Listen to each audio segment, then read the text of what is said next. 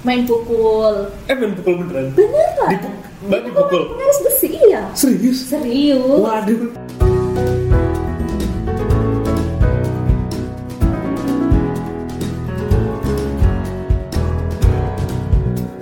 Oke, kita kembali lagi dengan podcast Samping. Ya, pada hari ini kita kedatangan tamu dari uh, Yingnam University ya, Ya, dari betul. jurusan Materials and Engineering dengan fokus uh, Ceramics. Hmm. Ya, betul betul ceramic materials Ya, ini kita dengan Mbak Pipit. Gimana kabarnya, Mbak Pipit? alhamdulillah sehat gimana kabarnya Farhan Baik, baik, baik. Hmm. Ya, semoga kita stay safe semua ya Ah, di betul. pandemi ini gitu ya. Hmm. Oke, oke. Aku mau tanya satu pertanyaan. Pada titik mana sih Mbak Pipit langsung memutuskan, oh, yaudah, saya mau jadi researcher nih. Hmm, hmm. Jadi itu eh, mungkin apa ya dari kecil itu senang eh, ngajar. Ngajar. Ah, jadi waktu masih SMP pun bahkan Hmm. eh, suka apa sih ketika misalnya per kel- kelas udah selesai nih, tapi Ah. teman-teman tuh masih ngumpul, terus Oke. kayak seolah-olah saya jadi guru pri- guru privat gitu. Oh gitu. Nah, eh, nah eh, itu tuh pas kelas 3 SMP ya, karena kan kita Ah. persiapan mau mau UN, UN, gitu. Jadi kayak kita bahas-bahas soal dari buku-buku UN kan ada tuh ya, buku Yeah. soal-soal UN. Dan itu pun berlanjut sampai ke SMA. Tapi kok Hmm. SMA jadi lebih komersil. Oh, gitu. Karena, eh, karena pas SMA tuh udah mulai eh, temen-temen tuh kayak eh, apa ya bayar gitu. Karena kan Oh, eh, minta sendiri emang. Eh, eh, minta Oh. sendiri karena eh, daripada harus kayak ke bimbel Ah, yang relatif lebih iya, mahal iya, iya, gitu iya. kan jadi mending sama temen sendiri gitu walaupun emang nggak seberapa sih ya dulu tuh aduh berapa lah ya yang cuma mungkin cukup untuk beli minuman doang gitu ya tapi ada apa ya ada ada kesenangan tersendiri dari saya dengan ngajar itu gitu Hmm. Ngajar. sampai akhirnya saya mikir kayaknya memang passion saya itu di dunia ngajar deh gitu ya. Ah. karena nggak hanya itu jadi kalau saya pulang sekolah pun ada TPA tuh ya Iya, iya, Nah, benar. TPA itu tuh saya sebelum nyampe rumah tuh pasti ke TPA dulu ngajar Ah. anak-anak dulu gitu jadi saya ngerasa emang passion saya tuh kayaknya di ngajar deh gitu jadi emang eh, pas mau masuk kuliah pun saya udah ngerasa Hmm. eh, saya mau kalau ada rezekinya gitu ya ada ada kesempatannya saya pengen sekolah setinggi mungkin Hah? dan kemudian nanti jadi dosen gitu Ah, terus itu ada fisika itu ya maksudnya udah kebayang oh yang ditanya teman-teman juga pelajaran fisika atau semua Ah, pelajaran ah, gitu betul betul karena kan eh, apa ya kan ya materi-materi UN kan seputar eh, matematika Ah. IPA gitu ya Iya, jadi iya. emang eh, di benak saya pun kayaknya eh, yang memang membuat saya menarik tertarik itu ya di bidang eh, basic science gitu Hmm. nah terus eh, apa namanya pas dan saya nggak karena basic saya juga di apa sekolah Islam ya jadi Ah. kayak em, waktu itu tuh saya nggak kepikiran misalkan teknik apa teknik apa tuh enggak gitu Oh, iya. jadi menurut saya tuh ya udah basic science tuh udah cukup gitu loh ya. Iya, iya. Eh, nah terus pas mas ya, eh, S1 saya kan di ITB eh, kemudian tuh ada kalau di ITB kan tahun pertama kita belum TPB milih ya. Iya, belum milih. belum milih. Terus akhirnya eh, dari pertimbangan-pertimbangan kayaknya saya seneng nih di fisika gitu. Karena Hmm. di fisika pun ada fisika material yang eh, ya saya ngerasa itu menarik aja Menarik, gitu.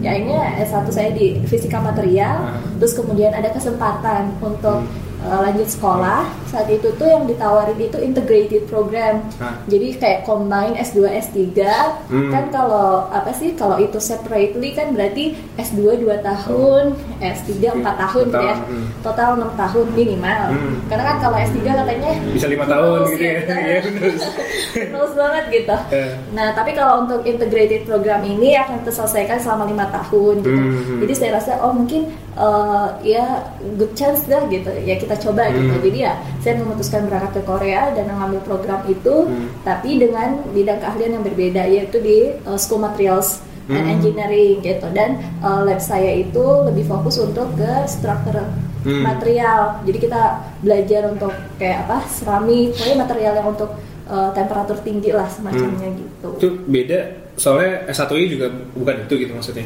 Uh, enggak juga sih, tapi soalnya karena S1 pun kan saya di fisika material. Ah. Jadi walaupun fisika, tapi kita mulai belajar-belajar tentang uh, hal-hal berbau material gitu. Ah. Jadi uh, walaupun beda, tapi tetap ada bridgingnya Tetap gitu loh. bridge-nya. Heeh, gitu. oke oke Nah, tapi ternyata pas udah saya selesai nggak bahkan sebelum selesai pun gitu ya di di tengah proses menuju selesai S3 ini tuh sedikit passion saya sedikit berubah yang tadinya saya gitu. ingin jadi ngajar tapi kok saya jadinya lebih senang untuk riset Oh. gitu kayaknya saya lebih senang di riset deh sekarang Aha. gitu ya yang akhirnya ya setelah lulus saya ngerasa kayaknya memang bida- uh, passion saya yang sebenarnya di Riset. bidang riset sih gitu Ah.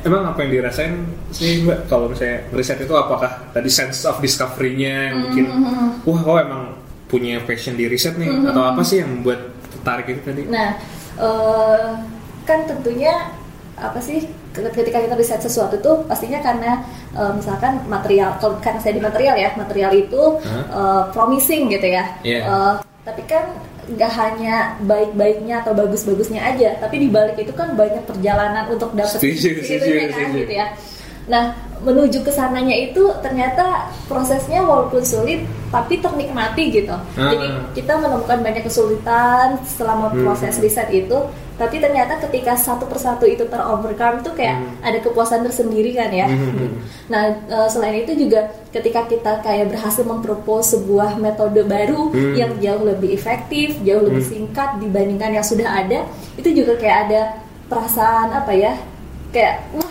eureka gitu loh relate bisa relate bisa ya relate. walaupun itu sebenarnya bukan mungkin gitu ya eh, bagi orang lain terlihatnya biasa aja tapi buat kita yang struggle di bidang itu Iya, kan iya. pasti beda ya rasanya gitu.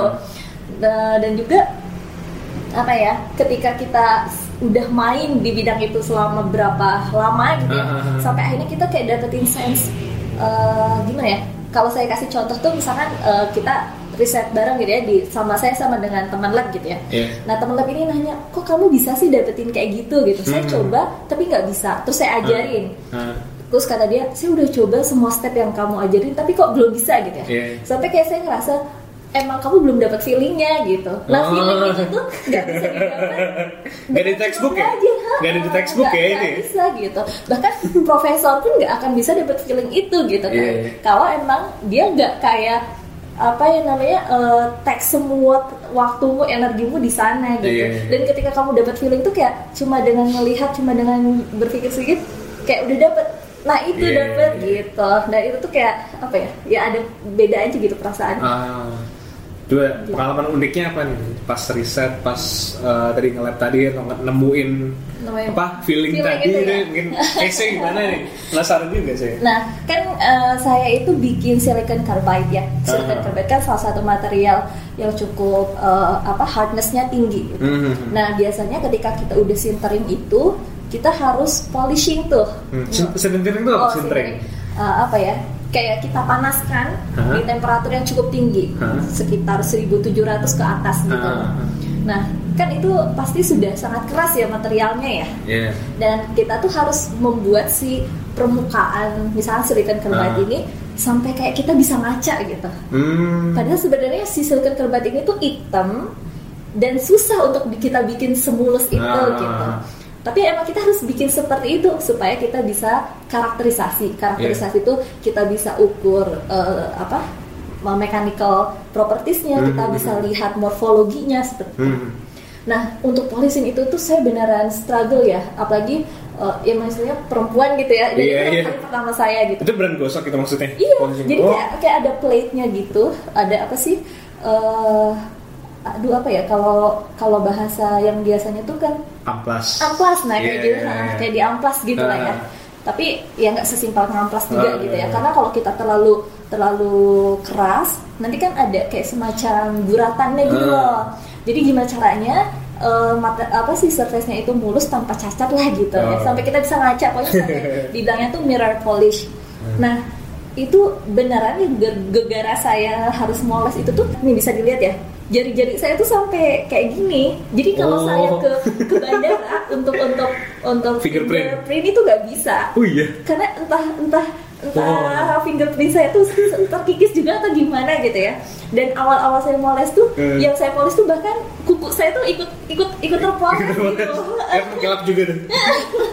jadi kayak nail polishing gitu kan Eh, Gratis lah, lumayan lah ya. Eh, itu tuh sampai kayak gitu gitu jadi Eh. bahkan sekarang itu saya tuh nggak bisa kayak megang sabun gitu-gitu karena pasti langsung Oh. sakit perih panas dan Oh, sebagainya gitu ya? Oh, oh, saking sepertinya kayak lapisan apa jari saya tuh udah semakin menipis gitu kali ya. Mungkin hardtouchnya karena keras banget ya. Karpetnya, gitu jadi nggak tahu apa selain sampel yang saya polis saya juga mempolis jari saya sendiri secara tidak langsung nah sampai akhirnya dapet si mirror polish itu gitu ya Mhm. Eh, nah ketika misalnya ada junior junior yang baru datang kan mereka pasti Aha. minta diajarin gitu dan Iya.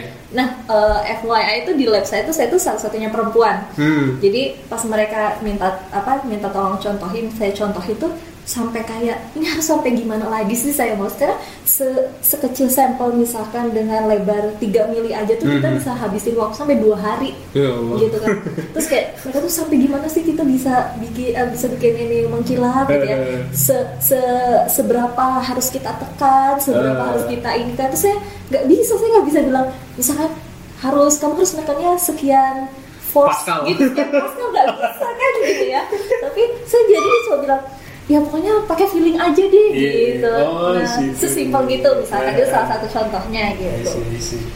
mungkin kalau contoh lain yang lebih profesional ya karena itu kan apa ya nggak terlalu kayak ada gimana nya Iya. jadi kayak eh, di tengah-tengah saya studi itu saya juga jadi salah satu external researcher untuk company di Hmm. Korea mereka tuh pingin bikin ya kayak processing lah ya seramiknya itu gimana caranya biar dapat optimum kondisinya Hmm. gitu jadi itu eh, ya karena mungkin berdasarkan pengalaman juga jadi kayak misalnya mereka cuma bilang eh, powder apa material mereka ini Hmm. tujuan mereka apa terus saya bisa sedikit saja oh mungkin eh, bisa pakainya aditifnya ini sekian banyak Hmm. di mediumnya apa gitu-gitu jadi kenapa kita udah bisa prediksi itu tuh karena emang udah punya pengalaman sebelumnya kayaknya kalau ini cocok nih segini. Jadi tanpa kita harus trial error dulu Ah. tuh ya berapa banyak sih eh, jumlah yang harus dimasukkan gitu berapa Ah. banyak yang optimumnya.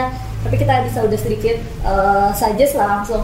Kayaknya bisa segitu deh langsung coba segitu gitu. Jadi kayak trial errornya nggak terlalu banyak gitu.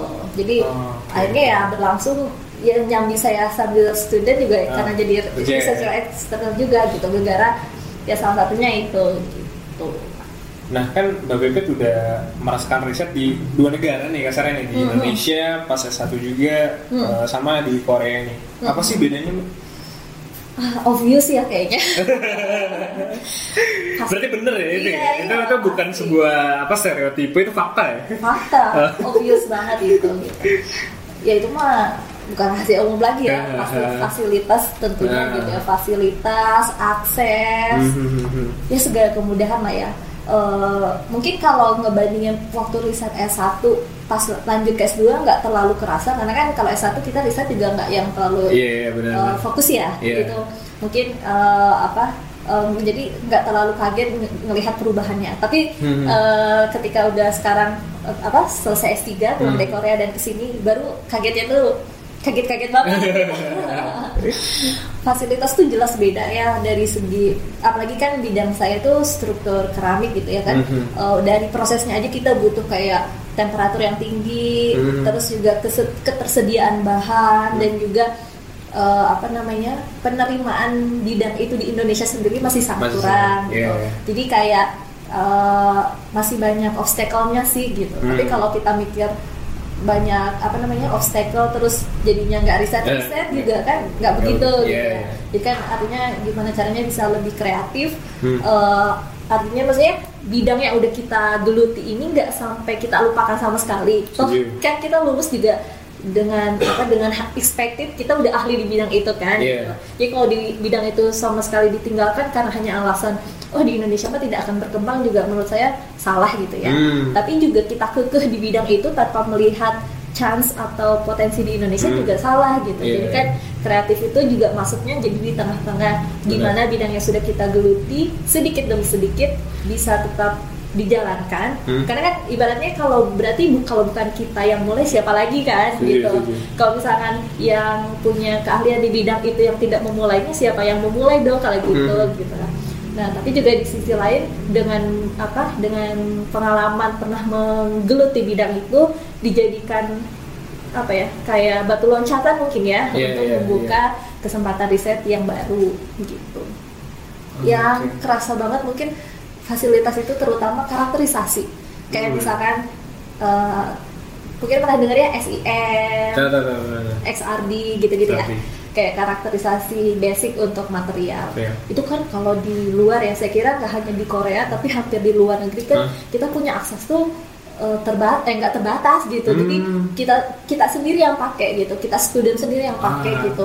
Di jam-jam mau sampai malam mau subuh itu Mhm. bebas gitu. Iya. Asal kita emang udah booking aja gitu kan. Aha. Jadi eh, karena kita yang bikin material dan kita yang pengen tahu apa yang pengen kita dapetin, ya ya jadinya pas gitu kan. Iya. Tapi kan kalau di Indonesia memang eh, hal-hal seperti itu tuh harus dijalankan oleh operator. Ah. Jadi misalkan kita tujuannya tuh pengen A, tapi operatornya ke B. Nah itu hal-hal kayak gitu kan Oh, jadi nggak Di match. sana bahkan bisa operasi sendiri ya? Iya kita proses sendiri. Harus malah itu ya? Emang harus, oh, Oh. nggak ada. Ya misalnya ada operator, tapi kan Ah. operator tuh kayak untuk misalnya emergency aja kalau misalnya Iya, kita iya, ada iya. ada ada kendala baru kita panggil. Tapi untuk itu kita semua sendiri gitu. Hmm. Nah itu saya ngerasa sedikit eh, bedanya, nggak sedikit banyak ya. Terus nggak perlu bayar lagi tambahan gitu-gitu ya? Oh, oh, oh. Kalau udah masuk gitu ya Terus fasilitas juga kan misalkan satu universitas tuh ada beberapa Hmm. memang ngantri, tapi antriannya masih masuk akal. Iya. Kalau kan kalau di sini mungkin katanya sampai bisa berbulan-bulan Iya, gitu iya. kan. Jadi kayak eh, ibaratnya kita riset sudah text time, terus Hmm. harus karakterisasi text time juga. Jadi Hmm. kan untuk misalnya ke arah publikasi kan Hmm. berarti jadi lebih lama ya. seperti itu. Oke oke oke. Ada nggak sih eh, suka duka nih Hmm. eh, selama di Korea dan sebagainya? Hmm. Eh, sebagai riset apa sih suka duka? Eh, suka duka di Korea. Ini sebagai periset dan sebagai perseorangan gitu ya. Ah benar. Karena jadi saya itu kan eh, masuk ke eh, saya itu ke Korea tuh benar-benar ngalamin fase dari yang nggak betah banget menderita gitu ya kasarnya Iya. sampai sedikit-sedikit menerima dan akhirnya enjoy. Hmm. Jadi frankly speaking banget sekarang itu saya masih eh, di fase yang susah move on sebenarnya. Oh gitu. Uh, uh. Pengen di Korea terus malah Ah, sekarang. gitu karena eh, kayak saya udah di fase menikmati tapi ternyata belum lama saya harus pulang Ah, gitu. pulang. Jadi pas awal saya masuk itu eh, ya saya kan eh, perempuan satu satu-satunya ya di lab Ah. waktu itu. Ah. Jadi profesor saya belum punya pengalaman eh, female student Hmm. dan terus juga waktu itu belum ada orang Indonesia. Maksudnya pas saya masuk tidak ada orang Indonesia jadi semua orang Hmm. Korea. Eh, ada satu orang India. Nah kebetulan senior saya itu agak gimana gitu ya, ya masya Allah deh gitu. Sampai saya tuh suka menyebut beliau teh si rese karena Oh, gitu. segitunya gitu. Oh, oh. Jadi eh, kalau misalkan yang di drama-drama Korea ada senior yang nyebelin gitu yeah. kutip gitu-gitu tuh saya ngalamin itu selama Iya, dua iya. tahun gitu jadi itu eh, semaunya banget gitu kayak eh, apa namanya kalau ngajarin tuh eh, kasar gitu kayak Hmm. pokoknya kamu harus bisa dan selalu kayak megang apa namanya eh, apa itu besi ruler apa ya ruler penggaris. penggaris besi jadi kalau Oh. saya salah sedikit tuh main pukul Eh main pukul beneran? beneran Dipu- Mbak dipukul? penggaris besi iya Serius? serius Waduh. makanya kan Kerasa dalam gue. kira mukul apa gitu kan mukul. enggak Wah.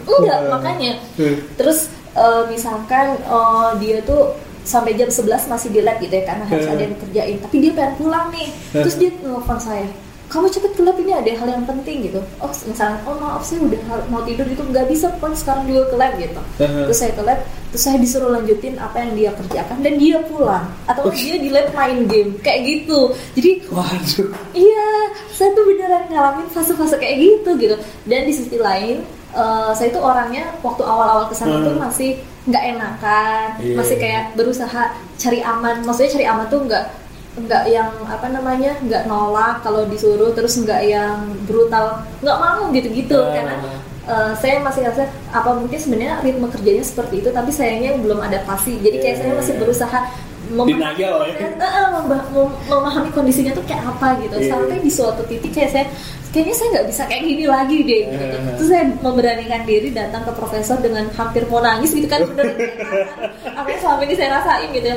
Profesor mulai sekarang saya mau kerja sendiri aja. Saya nggak usah dipartnerin. Jadi mungkin karena awal-awal saya datang jadi kan profesor ngelihatnya eh, harus ada partnering dulu gitu ya. Ah. biar eh, saya bisa belajar apa yang sudah eh, riset yang sudah jalan. Iya. eh, ya semacam itu gitu. Tapi saya memberanikan profesor mulai sekarang saya mau sendiri aja risetnya saya sudah bisa gitu walaupun sebenarnya belum gitu ya tapi saya memberanikan diri aja saking Iya. udah nggak maunya bareng sama dia gitu saya mau sendiri aja gitu gitu Terus nggak dilaporin itu? Yang Iya. pukul-pukul.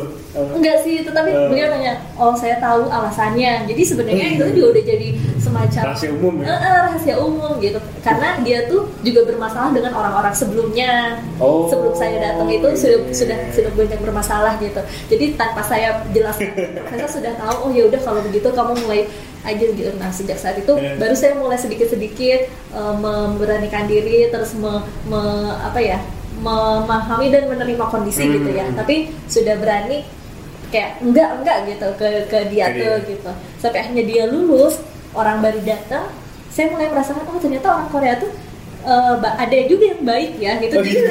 kan saya ngerasa orang Korea tuh kayak dia terus gitu senioritasnya tinggi gitu Iya. kan oh ternyata gitu terus saya makin ke sini anak-anak tuh kayak kita tuh di lab tuh udah jadi kayak keluarga gitu Hmm. jadi em, eh, apa kalau kita ada weekend terus kita kita piknik yuk ke mana gitu Ah. sampai beneran saya ngerasa enjoy banget nih di lab gitu sekarang Ah. teman-teman tuh udah saling eh, apa namanya bantu terus saling ini satu sama lain lah gitu Iya. terus juga nggak hanya di lab gitu maksudnya di area kami tinggal pun kayak saya karena saya udah tinggal di sana enam tahun gitu ya jadi Ah. kayak saya kenal sama ibu supermarket ini ibu yang jualan ini gitu kan Ah. jadi pas jadi lingkungan pun kayak udah ngerasa oh kayak udah rumah sendiri gitu Iya, iya, iya, jadi nah tapi di saat kita eh, saat saya udah merasa nyaman kayak gitu Hmm. ya pulang jadi akhirnya kayak sekarang tuh masih "Hmm, kangen ya gitu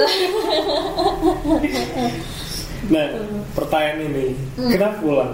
apa pulang ya Hmm. sebenarnya tuh pertanyaannya jawabannya tuh simpel tapi susah gitu gimana ya Iya. ya karena kan eh, saya sudah berkeluarga ya saya Hmm. sudah saya eh, ada suami dan juga satu anak Hmm. jadi kalau ditanya kenapa pulang karena suami saya harus pulang Hmm. jadi kan sebenarnya dari point of view sebagai seorang istri Iya, ya iya, simple iya. Setuju, karena setuju. suami pulang ya kita Ah, harus ikut harus dan istri harus taat gitu Iya, kan iya. Tapi sebagai seorang sisi lain gitu ya kayak ada bagian dari sisi lain sebagai seorang peneliti juga Ah.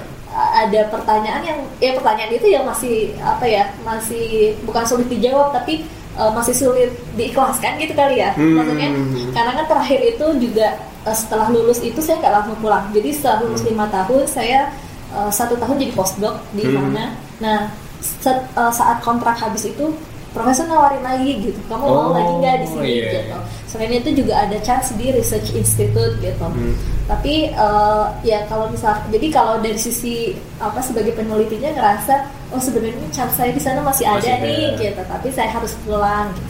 tapi kalau mempertanyakan itu terus juga kan tidak memberikan solusi Iya, iya, gitu iya. ya tapi apa hal baiknya ketika pulang ya kita jadinya mungkin untuk saya sendiri jadi ngerasa lebih siap menerima lebih siap apa ya berkarya di Indonesia dengan lebih cepat. Maksudnya Hmm. dibanding saya masih lama di sana, artinya kan Ah. sudah semakin merasa nyaman nih dengan Iya. atmosfer riset di luar. Benar. Ketika pulang ke sini, mungkin kagetnya lebih bertambah dibandingkan saya pulang lebih awal sekarang. Gitu kan ya. Hmm.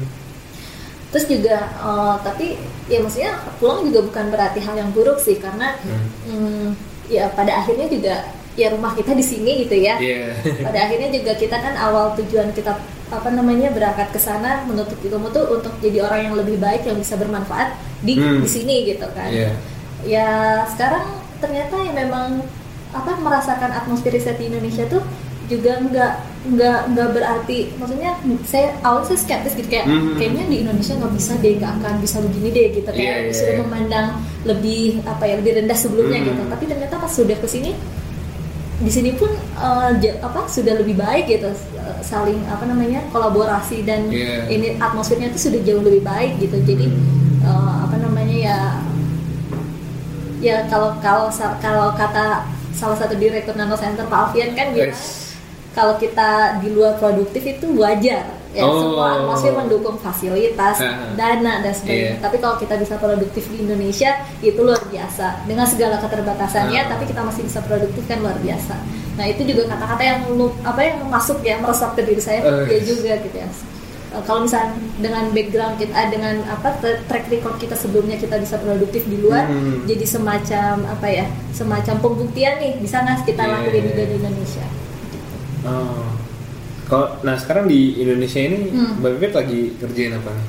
Nah, eh, saya kan secara apa official resmi bergabung di sini ya di Indonesia tuh berarti dari Maret, April, Mei, Juni ya kurang lebih tiga bulanan gitu ya. Mhm. Eh, selain masih beradaptasi dengan apa namanya segala kondisinya, tapi juga eh, saya melihat Indonesia sendiri juga udah membuka banyak kesempatan ya, kesempatan pendanaan riset, Iya. kesempatan berkolaborasi juga gitu. Mhm. Seperti contohnya misalnya saat ini kan kita sedang mempersiapkan sebuah proposal riset eh, untuk kolaborasi internasional. Hmm. Jadi eh, memang pasti akan sulit untuk saya membawa secara utuh Hmm. eh, apa bidang saya ke sini gitu ke Indonesia.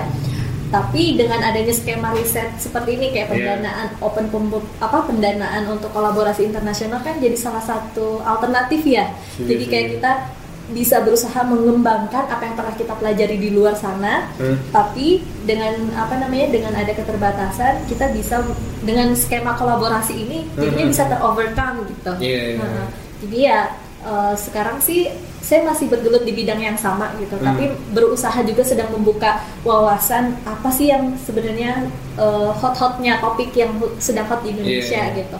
Tapi juga saya apa saya meyakinkan diri bahwa apa yang sudah saya pelajari itu nggak bisa dan nggak boleh saya Hmm. hilangkan sepenuhnya gitu. Itu tetap harus Hmm. saya bawa sebagai salah satu tema riset saya gitu. Hmm. Selain saya mencari tema yang baru ya dan semoga sih dengan kayak semacam skema kolaborasi gitu bisa menyembatani gitu dari hal-hal yang kita tidak punya atau kita tidak bisa aplikasikan di sini Mhm. tapi bisa terbantu dengan adanya uh, kolaborasi di luar Hmm.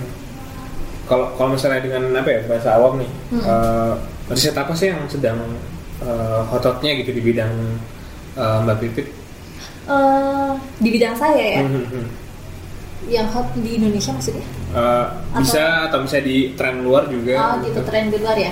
Jadi kan ya tadi seperti yang saya bilang saya itu di silicon carbide atau ceramik material ya kan ceramik material ini tuh aplikasinya tuh memang untuk di kayak extreme condition. Misalkan untuk kayak aerospace, Hmm. eh, reaktor nuklir Iya, seperti iya, itu. iya. Jadi kalau apa yang saya pelajari di Korea itu memang karena Korea sendiri sudah fokus dalam pembangunan reaktor nuklir Hmm. seperti itu. Iya. Jadi emang kita tuh studinya udah komprehensif gitu dari awal bikin materialnya Hmm. gimana, dapetin properti yang bagusnya sampai dicoba bikin prototipe kecilnya Hmm. dan diujikan langsung radiasinya. Hmm. Kayak gitu. Hal yang mungkin di Indonesia belum bisa kita bawa gitu Iya, kan. iya, iya. Nah, tapi eh, sebenarnya kalau kayak di apa ya di Korea itu tuh sedang hot-hotnya gitu. Hmm. Terus eh, apa? Ini material buat eh, nuklir ya, tenaga nuklir Eh, ya? nuklir atau misalkan untuk kayak nozzle bagian nozzle di pesawat terbang. Oh. Kayak gitu. Oke, oke. Oke, material yang dia harus tahan kondisi ekstrem gitu ya. Hmm, tahan panas, misalnya tahan radiasi, Tahan radiasi. tahan oksidasi kayak Hmm, gitu. hmm, hmm. Oke, oke, oke. Harapannya Mbak Pipit nih Hmm. untuk penelitian Indonesia hmm. tentang bidang material science-nya juga Hmm. apa sih, Mbak? Eh, harapannya kayaknya seperti halnya harapan para peneliti lainnya gitu ya kesempatan berkarya eh, di bidangnya masing-masing itu terbuka lebar Eh. gitu ya Eh, ya se- tapi kayaknya se- sekarang itu kan mulai saya belum eh, maksudnya saya tidak terlalu tahu ko- kondisi Indonesia sebelum-sebelumnya ya tapi Eh. kalau yang saya lihat sekarang kayak apa namanya eh, eh, mereka sudah mulai membuka banyak pendanaan di mana pendanaan ini juga kan terbuka lebar untuk setiap peneliti hanya Mhm. saja masih mungkin bidang-bidangnya sendiri masih terbatas Hmm. jadi kalau misalkan eh, apa bidang penelitiannya ini dibuka selebar-lebarnya Hmm. gitu ya ya tentunya itu akan sangat bermanfaat untuk semuanya gitu jadi Iya, iya, bagi iya. orang-orang atau peneliti-peneliti yang memang punya keahlian di bidang yang belum bisa dibawa ke Indonesia bisa Mhm. jadi apa bisa jadi starting point nih gitu Hmm. karena ya kalau misalnya di luar mereka sudah mulai mengembangkan itu tapi kita masih ngerasa nggak perlu nggak perlu jadi sampai kapan sih nggak perlunya itu gitu kan Iya, iya. sedikit-sedikit kan tentunya harus harus di- dimulai juga gitu Iya, kan. setuju, setuju. jadi ya kalau misalkan eh, apa adanya fasilitas yang berupa pendanaan misalnya Hmm. terbuka lebar untuk setiap bidang pastinya akan sangat menjadi apa ya kabar bahagia untuk para Yeah. peneliti sebenarnya. mungkin orang apa peneliti-peneliti yang sedang ada di luar juga jadinya lebih akan tertarik Iya. ya kan segera pulang ke Indonesia gitu dan uh, satu hal juga apa ya eh, kolaborasi di antara para peneliti juga tentunya penting kan kita kan Mhm. nggak bisa eh, misalnya untuk untuk untuk bisa publish paper banyak kan nggak bisa hanya sendiri kan kita Jadi, pasti perlu kolaborasi banyak orang gitu. Jadi kalau kolaborasi antara peneliti ini terbuka lebar Mhm. dengan cara ya apa pun gitu ya dengan terfasilitasi apa pun pasti itu juga akan menjadi apa eh, bisa jadi apa loncatan gitu ya Iya. untuk kayak international word kayak recognize more to Indonesia, Indonesia. gitu kan I see, I see, I see. Nah, mungkin terakhir Hmm. uh, pesan untuk peneliti-peneliti muda nih mungkin masih struggling di lab yang masih Hmm, hmm, hmm. pengen nentuin arah uh, tujuan hidupnya ke mana Nah, gitu. nah, Apa sih kira-kira ada pesan buat mereka? Eh, yang pasti tuh jangan merasa kita tuh udah paling struggle dan paling menderita Hmm. maksudnya eh, ini tuh banyak saya apa ya banyak saya rasain jadi kayak eh, kan setiap negara tuh punya tipikal Iklim riset. iklim riset berbeda gitu ya Iya. Eh, mungkin kalau Korea Jepang tipikalnya hampir sama jadi kayak bahkan mungkin Jepang sendiri sekarang udah mulai lebih terbuka ya kalau Korea tuh masih lumayan agak kolot jadi kayak Hmm. eh, kita se, se, se- eh, semakin efektif kamu bekerja eh semakin banyak kamu bekerja itu semakin Hmm. baik Hmm. tapi bukan dinilai dari efektivitasnya tapi kayak banyaknya waktu yang kamu habiskan di lab itu artinya wah kamu makin rajin kamu paling rajin kamu paling baik gitu kan Aha. nah jadi eh, apa namanya eh, iklim riset ini agak berbeda kan di tiap negara jadi mungkin Hmm. ada negara yang memang tidak me- tidak membolehkan peneliti atau misalkan student itu berdiam di lab tuh lama sampai malam Aha. kayak gitu tapi untuk untuk orangnya dia udah ngerasa kayaknya "Oh, saya udah menghabiskan waktu banyak banget nih di lab gitu udah struggle banget gitu dan misalkan ketika dia bercerita kepada eh, apa namanya sharing keluh kesahnya ini kepada orang atau student yang ke- yang studi di Korea misalnya Hmm. soalnya pasti kayak kita ngeliatnya apaan sih cuma segitu doang gitu karena kalau di Korea tuh biasanya pernah dengar kayak pali-pali kan Oh, itu bahasa Korea yang Ah. Kan pali-pali itu artinya cepet-cepet kan? Iya, Tapi kan iya. secara istilah tuh pal i pal itu 8 i itu 2 jadi kita kerja di jam 8 pagi sampai jam 2 pagi kayak gitu. Wow. Itu tuh kayak pali-pali itu kayak apa ya? Kata yang mematikan gitu lah. Kayak orang musya. Kayak gitu gitu. Iya. nah kayak iklim kerja gitu kan nggak bisa dibandingkan gitu. Jadi jangan kalau misalnya kita kita struggle semua orang pasti struggle gitu dengan caranya masing-masing. Iya. ada yang memang caranya itu lebih dia bisa lebih efektif lebih Hmm. efisien ada yang memang tidak tapi intinya kalau struggle itu pasti semua orang struggle jadi jangan merasa paling menderita paling struggling sedunia intinya ya Eh, nah tapi dari struggle itu pasti akan ada hasil kalau memang kita tekun dan mau mau fokus Hmm. Hmm, pasti pasti ada pasti ada keluar ja- eh, keluar apa jalan keluarnya setidak-tidaknya ya ketika misalnya kita struggle di satu eh, di satu permasalahan walaupun misalnya pada akhirnya kita tidak menemukan jawaban yang memang kita harapkan Hmm. tapi along the way-nya itu kita akan belajar prosesnya itu Hmm. gitu dan itu yang jauh lebih Berharga. apa, berharganya gitu dan experience itu tuh yang nggak akan bisa dapetin experience itu yang bikin feeling tadi itu gitu. Ah. Oke oke. Mantap nih. Aku nggak kerasa ini udah bener juga lama ya. Iya. Bener juga. Iya, jadi wah terima kasih nih Mbak Bit nih uh, udah mampir-mampir ke podcast kita. Maaf nih, kalau misalkan tidak ada apa ya terlalu banyak bumbu ceritanya, malah nggak ada yang bisa diambil. Nggak nggak perlu udah udah oke nih udah oke.